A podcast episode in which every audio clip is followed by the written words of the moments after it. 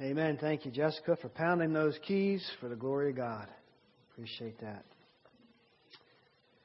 Well, good morning. Seems like I just saw some of you a few hours ago here at the banquet. This place has been transformed back into a sanctuary. Last night it was transformed into kind of a restaurant atmosphere, I guess you might say, for our banquet.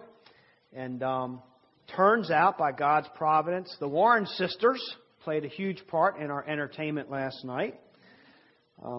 Their lot, they drew the short straw, at least it was drawn for them, and then their spouses. So we had a good time, and everybody was a good sport. Our entertainers were great sports last night. We appreciate that. And again, thank you, Moss family. We got to see the whole family's participation in our halftime commercial show spot, whatever you want to call it, and appreciate your efforts for entertaining us in that way as well. And this is Valentine's Day week, if you celebrate that. So don't forget, just a little reminder, maybe to do something a little special for your sweetheart. They deserve it. Today we're going to actually conclude our little series on the Lord's Prayer that we have been examining. Jesus was asked by his disciples, teach us how to pray. And so this is the Lord's Prayer. This is Jesus' answer. If you want to know how to pray, here is a model prayer, an example prayer.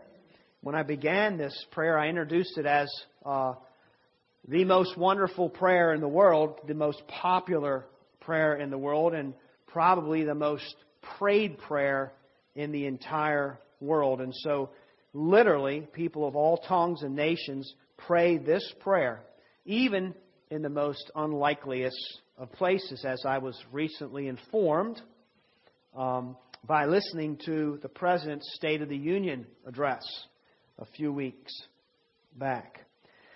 During his speech, he made mention or introduced to us a man by the name of Jisong Ho, a North Korean. And North Korea has consistently been ranked, I think, by Open Doors Ministries as the worst country for Christian persecution.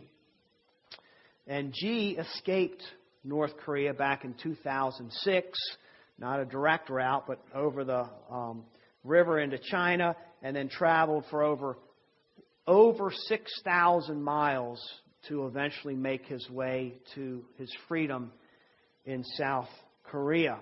And what is just as amazing as the travels in the distance was the fact that due to an accident, he was also an amputee, and he made these travels on a pair of very rudimentary wooden crutches. And when the president introduced him at this speech, he stood up, and he still has those wooden crutches, and he held them high kind of as a symbol of endurance, but a love for freedom. It was very, very emotional. It was very inspirational. And President Trump said to this standing ovation, before his escape, when Jisong Ho was being tortured by North Korean officials, there was one thing that kept him from losing hope. Over and over again, he recited the Lord's Prayer. Now that he has reached his freedom, G has said that it is his desire to also help and be used by God in freeing other North Korean refugees. He says, God's love needs to be conveyed to the people of North Korea, and North Koreans' souls need God's salvation. Under that conviction, I am doing what I am doing, he said. So you see that the Lord's Prayer is powerful. The Lord's Prayer is a model. It's meant for us to pray along these guidelines that the Lord has given us. And so I've been very grateful for the time that God has given us to spend on looking at each phrase. And so this morning, in this version, there's another version in other Gospels, but in this version, this is the last phrase. And this morning's topic is perhaps a topic that is all too familiar with us and that is temptation. So in chapter 6, verse 13, Jesus, in teaching us, His disciples, how to pray, He would have us pray, petition our good Father in heaven. Lead us not into temptation, but deliver us from evil. You know, the Christian life wouldn't be so hard if it wasn't for temptation. I mean, think about it. If it wasn't for temptation, it really wouldn't be that bad. Yeah, there's still sin and suffering and there would be trials, but I mean, temptation is tough. And scarcely a day or night goes by when we are not tempted, when we are not enticed to indulge in the flesh in some kind of way, or when our minds are just like being pulled into thoughts of evil and darkness. We're just always being tempted. Temptation is relentless. Temptation, sin, and evil will not ever make a truce with any humankind, any of mankind. There will never be a truce where temptation will say, I'll give you a free pass. I'm going to leave you alone. So what do we make of Jesus' words? And when we pray this, as He has asked us to pray, what exactly is He asking us to pray? What do we mean? What are we to mean when we say this? Should we ask God to not lead us into temptation when we know that, well, we are in a broken world where there just is temptation? It's just a fact. How can we possibly escape it? As a matter of fact, even Jesus Himself was tempted. Why should we ask God for something that even Jesus was not pardoned from?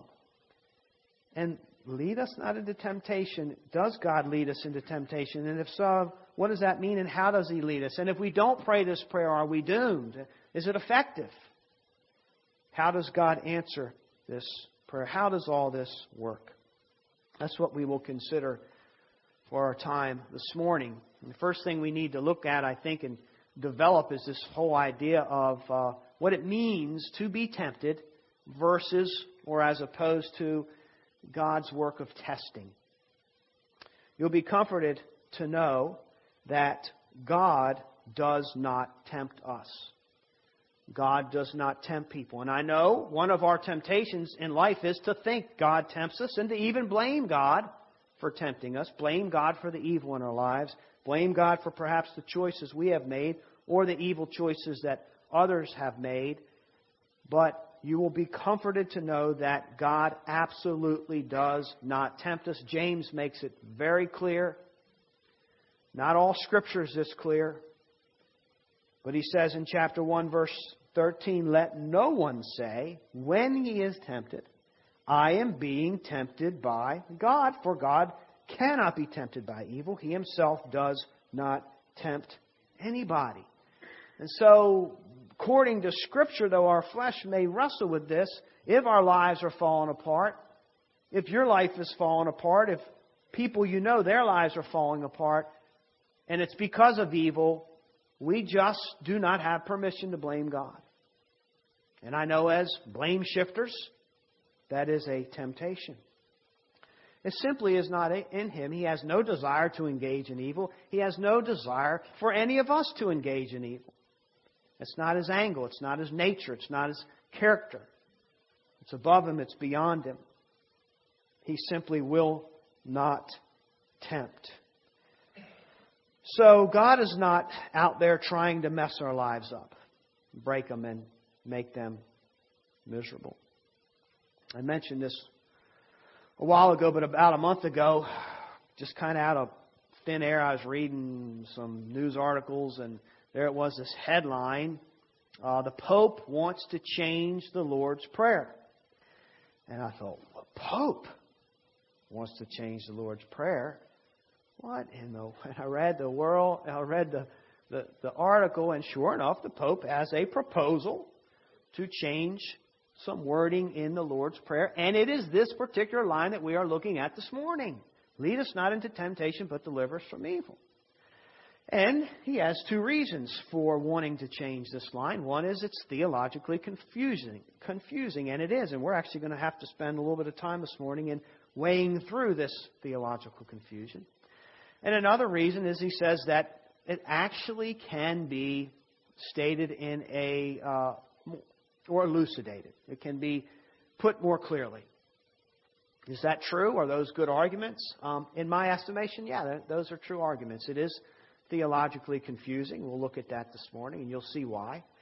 And there is a little wiggle room in interpretation. Remember, this is what we have here, and that's why we have different versions of Bibles, is translation taken from the original language. So there is a little wiggle room in this translation. He desires to change it from lead us not into temptation into do not let us fall into temptation. So it doesn't really ruffle my feathers that he has made this proposal. As a matter of fact, I actually am astounded at this proposal because you're talking about this, the Catholic Church, who holds tradition in many cases equal to the authority of Holy Scripture. And here we have the Pope saying or proposing that we change a traditional view or saying of our prayer. That, in my mind, is just audacious. And so, yeah, I'm kind of really curious to see where this will go in light of that context. So Scripture says if we're enticed to do evil, it simply does not come from God. Scripture says that it comes from the father of lies. It comes from outside, from the enemy, from Satan. It comes from our fellow evil man who entices us to do evil, and it comes from the evil in our own hearts. So even if Satan didn't exist and your evil neighbor didn't exist, you would still struggle with evil based on your own merits, based on your own sin nature. But what does this mean, this all of this evil? Does this mean that God doesn't have any control over it, that He can't help us in any way, that we are on our own? No. God absolutely will help us in our temptations, because He Himself suffered when He was tempted. He is able to help those who are being tempted. Hebrews 2:18. So it's God's desire, not that we would give way to evil. It's God's desire to lead us. It's God's desire to help us. It's God's desire, and He will give us measures of grace, help, as we need it. So He does not cause the temptations, but does God allow temptations? God does allow temptations. He does not cause the evil, but He allows temptations to come our way. I've heard one theologian said that Satan is a lion on a leash. So we're not on our own. And God is not helpless. He doesn't have His hands tied behind His back saying, oh my goodness, I hope Satan isn't too rough on you today because there's nothing I can do about it.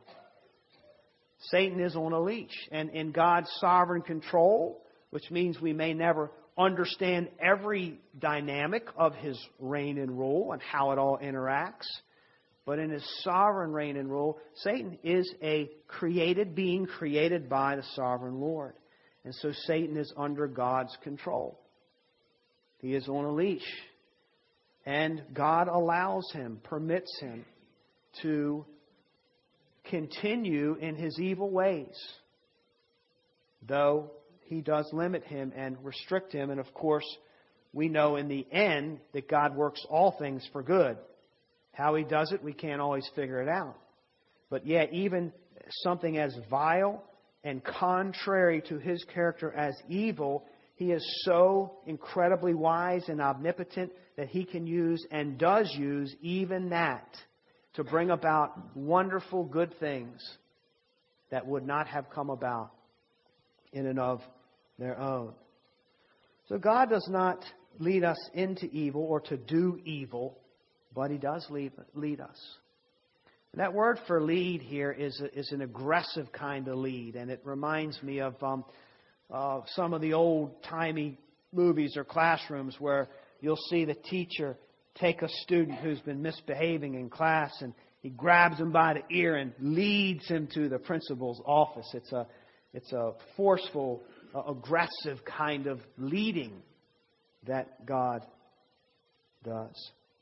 I think a good example of being led into temptation is found, and we already looked at it in Matthew chapter 4, and I won't go to it in great detail, but that's when Jesus, before he launched his ministry, he goes into the desert for training, for preparation, before he takes it public.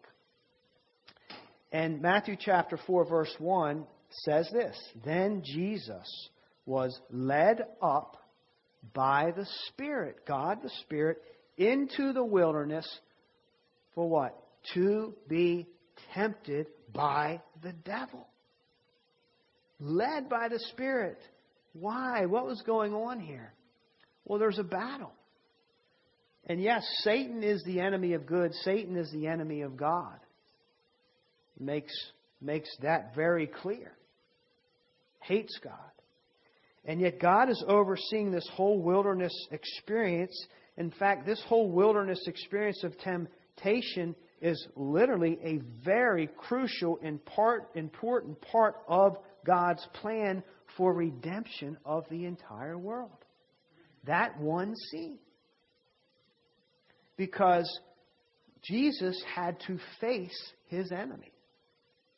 And in order to do that, there has to be some kind of confrontation, some kind of battle, in order for there to be some kind of victory.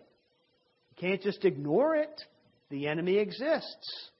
He is rotten to the core. And so to confront the enemy means some kind of test, some kind of battle here. Some kind of potential hardship. Yeah, coming up, brushing against evil. Not with the desire to do evil, but with the desire to what? Overcome evil. It's a part of the economy and the plan. Evil has to be confronted, so we got to face it. We cannot escape that. In our own lives, the evil in our heart, the evil that is imposed upon us, we have to face it. Sometimes we have to go toe-to-toe with it. And in order for that to happen, there has to be this test, this time, this wilderness experience to face it.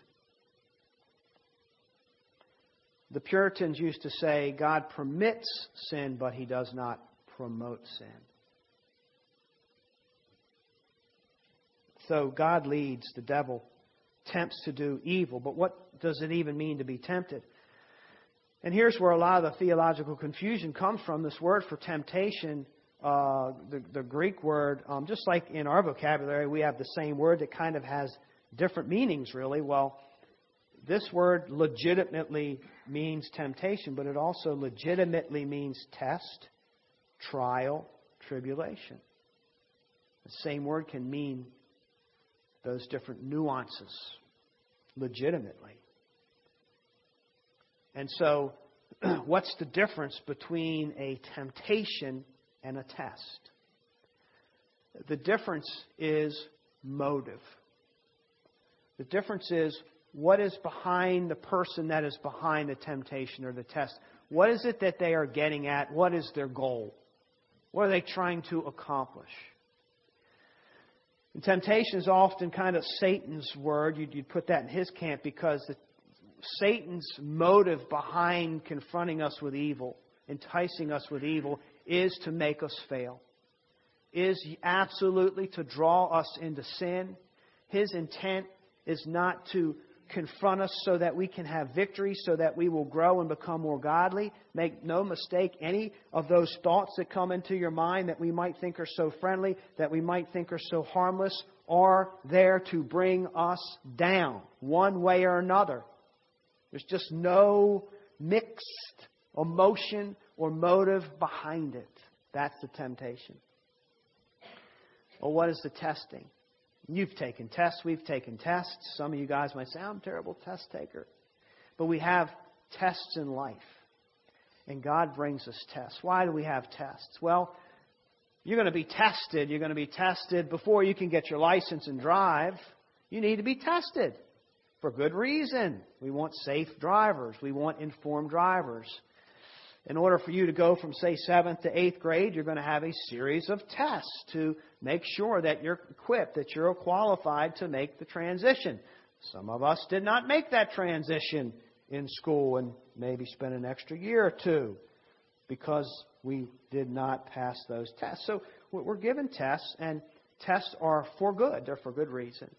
You want to fly a plane, you got to take a test. You want to become a U.S. citizen, you're supposed to take a test. It means that you understand what's behind it. You understand what it means to be an American. So tests are absolutely necessary.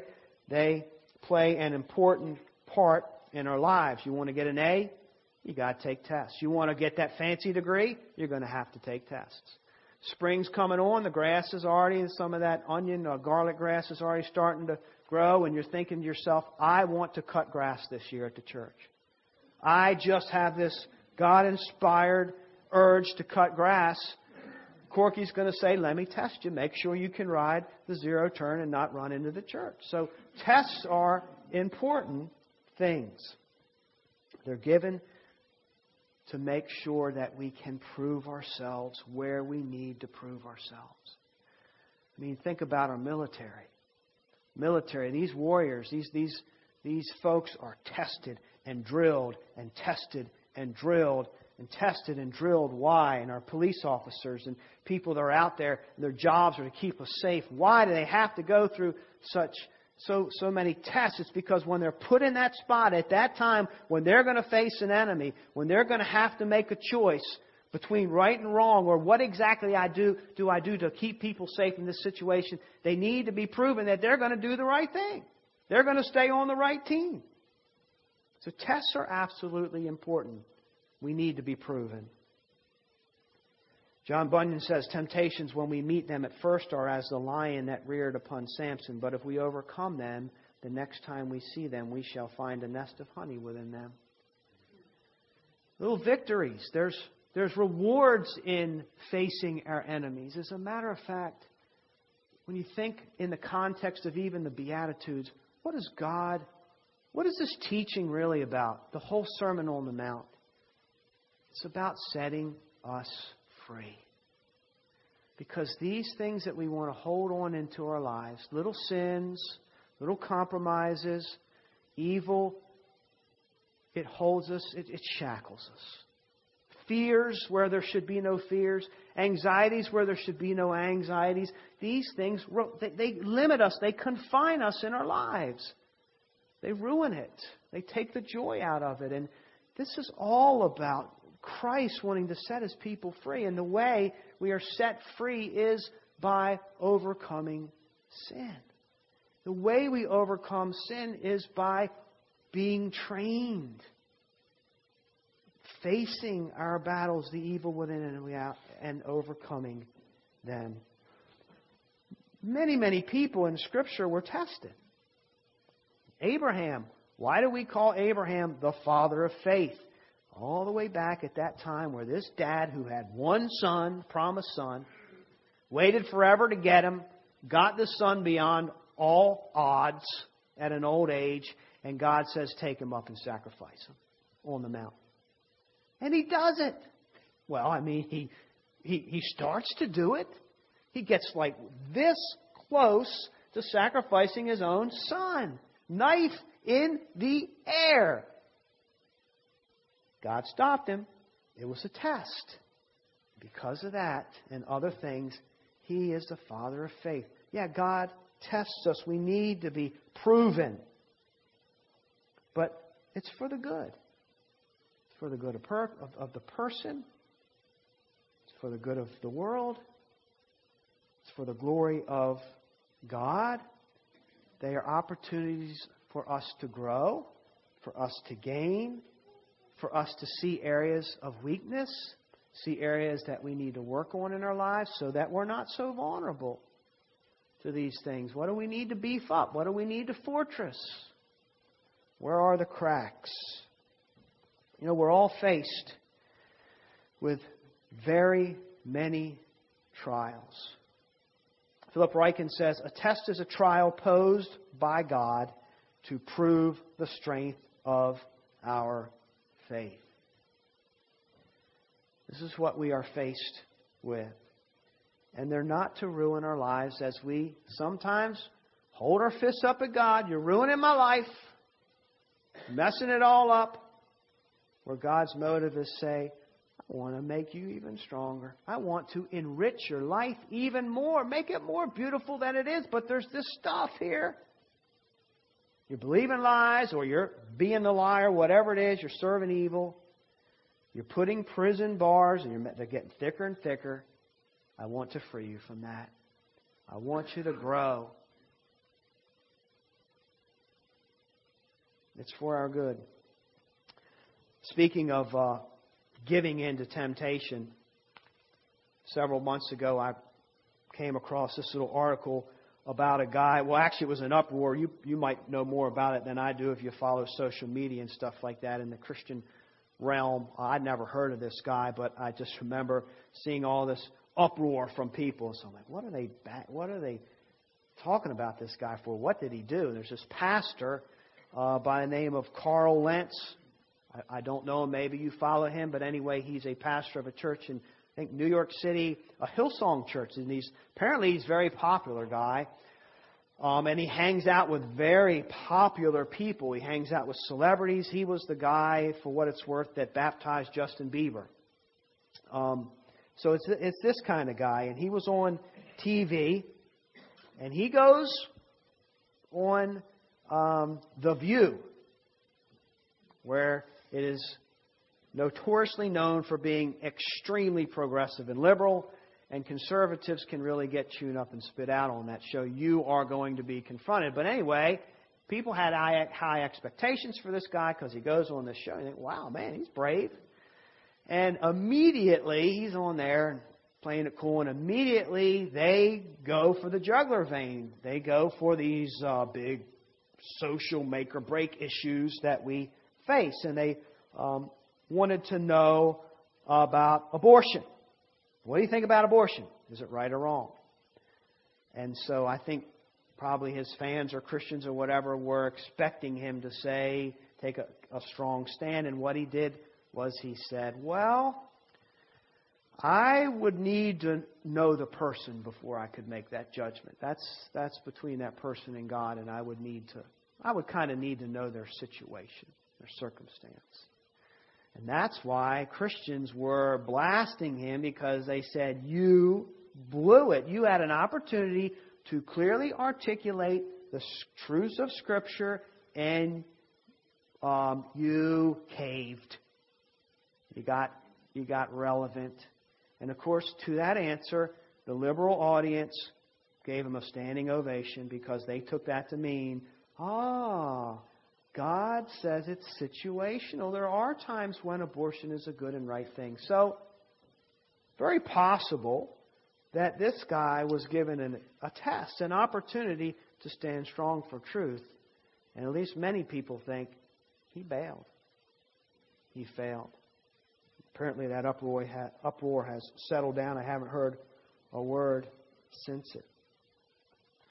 We need to be tested. We need to be proven. I remember, I know it's make-believe, but sometimes when I watch movies, I'm still a little kid again. And Captain America, the first one, the best one. He is, he's a scrawny guy, but he really wants to be a strong guy. And he's a hero at heart, but he's tested. He makes it in the army, I think, kind of illegally or something. Somehow he gets in there. He's too scrawny, but he gets in there. And one of the commanders wants to try and test people for leadership skills, who has the heart for this. And so they're in order or form or whatever you call it. Kevin, help me out. What do you call it? Standing at attention or in formation. They're in formation. And so anyway, the guy, he takes a grenade, he pulls the pin, and he throws it in the midst of them. So here they are. They're all standing. And who is the one that dives on that grenade and hugs it so that his fellow mankind, his soldiers, will not get hurt? Captain America. Tested, proven. That's the man I want to follow in the battle. I know it's make-believe, but It's kind of true. It's kind of true. Tests are good. They're good. James tells us also that we actually, believe it or not, we should rejoice in them. They're that good. He says they're that good because it's God growing you. It's God sanctifying you. We do want to grow in Christ, right? Yeah.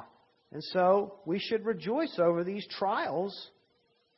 We should rejoice over opportunities to overcome the enemy that wants to mess up our lives. Psalm 26:2, psalmist says, he asks for a test. Try my heart. See if there's any wicked thing in there. It's like, God, if there's something weak in here, I'd like to know about it now so I can work on it. Help me see it. Open my eyes up to it, because I don't want to get in this battle and get beaten up and lose ground. God knows what we're made of, but do we? Without some kind of testing? So they're good. Now, practically speaking, as we think about this prayer, it's impossible for us to... We're not asking God to completely allow us to be the 0.01% that actually escape all temptation, because in the big scheme of things, we're just in a broken, fallen world. We're broken ourselves. We are going to face it. We're asking Him to enable us, to get us through it, to strengthen us, to grow us in it, to open our eyes to these things. Help us, Lord, to be a better fighter, to not just have a sword, but to learn how to use it, the Word of God. These are all things that are very important when it comes to temptations. It's not to be spared because they serve a purpose. Not to mention that we can even tempt ourselves. We have feet that wander, right? And we know we shouldn't be doing this. And our mind is saying, go this way. And here's our feet. Next thing you know, we're in it. We tempt ourselves. Something also to keep in mind as we understand what the verse 13 means. Some people go so far to say that, I am in this category where I just have many more temptations and trials and hardships in my life than the average Christian. And you just, therefore, don't understand. And I get a little restless when I hear somebody say that, because it can easily be an excuse. You see, your trials aren't as hard as mine. Therefore, I'm exempt. God should exempt me from having to overcome them, from having to put so much effort into changing my heart and into bringing order and peace into my life. I've got a little free pass, at least in my own mind. I got this little free pass. But Scripture says that there's no temptation which isn't common to man. Everybody is tempted. Everybody faces hardship. There are different degrees. Life can be harder for some than others. But temptation is temptation. Trial is trial. Hardship is hardship. None of us are in this category where we get a free pass to not have to claim victory and do the hard work in our hearts of overcoming these habits. God's faithful. He gives us a way to escape. But what exactly are we asking for in this prayer? The Westminster Catechism says, we pray that God would either keep us from being tempted to sin or support and deliver us when we are tempted. We look to God's grace. Hebrews 4:16, therefore let us draw near with confidence to the throne of grace so that we may receive mercy and find grace to help in time of need. It's there. God promises it. Doesn't say I'm going to take you out of the fight. Matter of fact, I'm going to bring you to the battle lines, but I'm with you the whole time. And I have strength that you do not have. Temptation testing. Well, why is it such a dangerous thing? It's so dangerous about temptation. Well, basically two things. Our enemy's strong. Our enemy is strong. The Scriptures are constantly saying, beware, watch out. You have got to stay on your guard because he is relentless, relentlessly evil. He is very ambitious and driven in his plan to overcome God and to reign as God. So 1 Peter 5:8, be sober-minded, be watchful. Your adversary, the devil, prowls around like a roaring, lying, seeking someone to devour. That's what we're up against every day, every night. He's strong. We don't want to think too highly of him. That's dangerous. Neither do we want to think too lowly of him. That is dangerous. By the way, the person that wrote that in Peter himself was devoured. There's times where he caved into temptation. He thought he was so strong, and then God tested him. He said, you're going to be sifted. You're going to deny me. I'm not. All right, let's see what happens. Let's put you in a real test in real life, not a simulation. He failed. Enemy's strong. He's relentless. He's persistent. He's smart. He knows. If you have a weakness, the enemy already knows about it. It's a pattern in our life. We have sin patterns. He knows about it. I mean, we can learn each other's sin patterns. It's not that impressive, but he knows about it, and you can count on that's probably what he's going to use many times to bring temptation in your life, that pattern of weakness. It's a go-to. That's what our enemies do. They find weaknesses. It's a smart thing to do. So we need to be careful. We need to be aware. He's crafty. He twists words. You ever find yourself, all of a sudden you just did something terrible and you're thinking, how did that just happen? What did I just do? What did I just say? What did I just look at? I didn't intend for that to happen. He's so crafty. He'll just twist everything, put a little excuse in there. Next thing you know, voila. Subtle, creative, lots of tricks in his bag. And I just can tell you that this very moment, as I speak, he wants to bring evil into your life. There is a pressure, like an atmospheric pressure, if you will, a spiritual pressure for you to do evil in all these little areas of your life. So he's strong. Another reason that we have to be careful with it and it's dangerous is because we're weak. We have this nature in us that actually wants to entertain it. We don't like to look at ourselves in that light. We don't like to think of ourselves as plotting evil, but we do. So, Philip Ryken says, like Eve, we eat that which is forbidden. Like Abraham, we lie to save our necks. Like David, we lust. Like Elijah, we have pity parties and feel sorry for ourselves. Like Peter, we are overconfident. So if our enemy is strong and we are weak, how do we fight it? How do we stand a chance? How do you fight this thing called temptation? How do you overcome? Well, first of all, pray. That's the whole reason we're looking at this, and that's the whole reason Jesus added it into this model example prayer. Prayer works. It's hard work. It's not instant. But this is exactly what Jesus says. And we might have other plans. Jesus says, pray. Pray. God hears. God knows. It works. It is your greatest weapon against temptation. Pray in this way, of course, believing and trusting in the sovereignty of God and His power. Thomas Watson, another Puritan, says prayer is the best antidote against temptation. How often do we take that serious? This weapon that God has given us.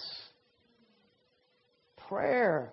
Well, what does it do? Well, first of all, it helps keep us clean because if you're going to say, God, lead me not into temptation, but deliver me from evil with your words.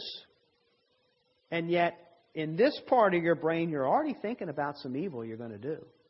That's kind of hard, isn't it? I've done it. I prayed this prayer and realized in my heart there was something that I wanted evil. Now, wow. That's that sin nature. You know, the flesh is weak, the spirit is strong. So it helps us come to grips with the things that are in our hearts. And also, I think it's wise to pray like this before we're tempted, as preparation for temptations that will come. Because what we often do is say, oops, I just messed up, Lord. Lead me not into temptation. After the fact, it's easier to be forgiven and do the hard work of changing our hearts. We got to be prepared. We got to be prepared to work for this and not be passive. Be active in order to be victorious. James 4:7, submit yourselves therefore to God, resist the devil, and he will flee from you. That's one of those active warrior words. It's resist. These are fighting terms. Resist. Don't give in. Scratch. Claw. The Spirit fights with us. He's the Paraclete. Sanctification is the Holy Spirit coming alongside us. It's the two of us together. Justification, God accomplishes on His own, but sanctification, it's me and God. We have to do the heavy lifting, but He's right there with us. He's got strength and power, but we do the heavy lifting. It's a joint mission. So, we can pray. We can be before a plate of chocolate, if that's our weakness. And we can pray, dear God, when I open my eyes, I pray this plate is gone. This temptation is gone. We can pray that way. But when we open our eyes and it's still there, what? Still there, we need to take action. Now what am I going to do with it? Give it to somebody else where it's not a temptation? Or throw it out? I don't know. Chocolate bunnies and Veggie Tales, I don't know. Get rid of it. Don't form it into an idol. But don't do what I do sometimes. That's it. I can't take all this tempting junk food in the house. I got to get rid of it. It's gone. No more temptation. And just kind of lastly, as we wind down, we want to be careful about praying for temptations, especially the hard ones in our lives, that we're not really asking God to change created order for our sake so we don't have to face temptation. What are you talking about? Well, man, you say you're sexually tempted. I mean, God created us. He created them, male and female, and male's not complete without the female, and it's the whole package and kit of His plan. So guess what? We have physical attractions, and guess what? They're there, placed there by God. And maybe we're young, maybe we're old, we'll say, God, just take this desire away from me. I don't want to be tempted in this way. You're asking God to change created order when you pray that. Another way to pray, I think, would be, Lord, take the lust out of my heart. Help me with this lust. Because the attraction is a natural good thing God created, but take the perversion away. It's the same thing with food. And I pray, God, I just don't want to. Take my appetite away. Just take it away. In other words, change the plan from Genesis 1 and 2. Change the whole creation and the order for my sake so I won't have to fight these battles. The better thing is that, Lord, it's an idol in my life. I have made it something that you did not create it to be. Remove that from me. Open my eyes to that. There's a difference in these kind of things. And I hear a lot of people praying for God to change created order instead of change their hearts. So we got to be careful with this, and we want to be careful what we ask God to do in these prayers.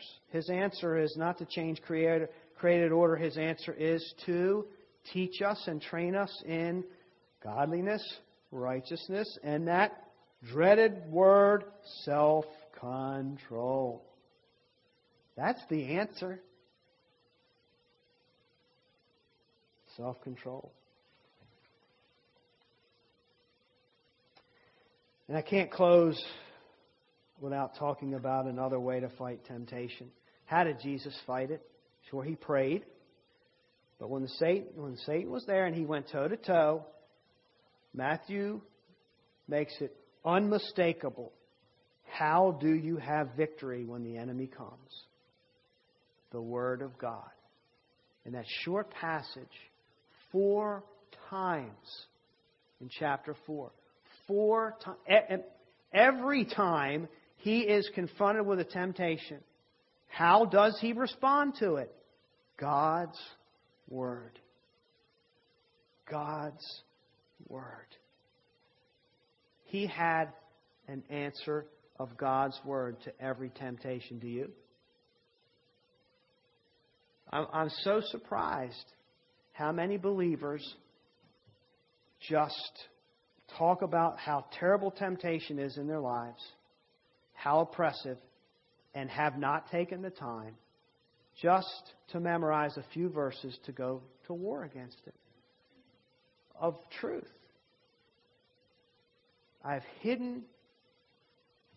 How can a young man keep his way pure? By living according to your word. I seek you with all my heart. Do not let me stray from your commandments. I have hidden your word in my heart that I may not sin against you. Psalm 119, 9, 10, 11. We have to have ammunition. You don't want to go into a battle without what God has given us to fight. Do you have a scripture for the temptations in your lives? If not, plan on bloody noses and black eyes. Stand on God's written word. So, that's how we accomplish our mission. You think about these temptations. We're here to exalt God. We're here to edify the saints.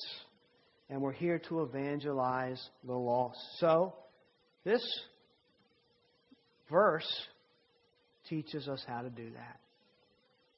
And teaches us how to go to war and how to be victorious. May God get the glory. May we worship Him alone. And may He bless the preaching of His holy word this morning.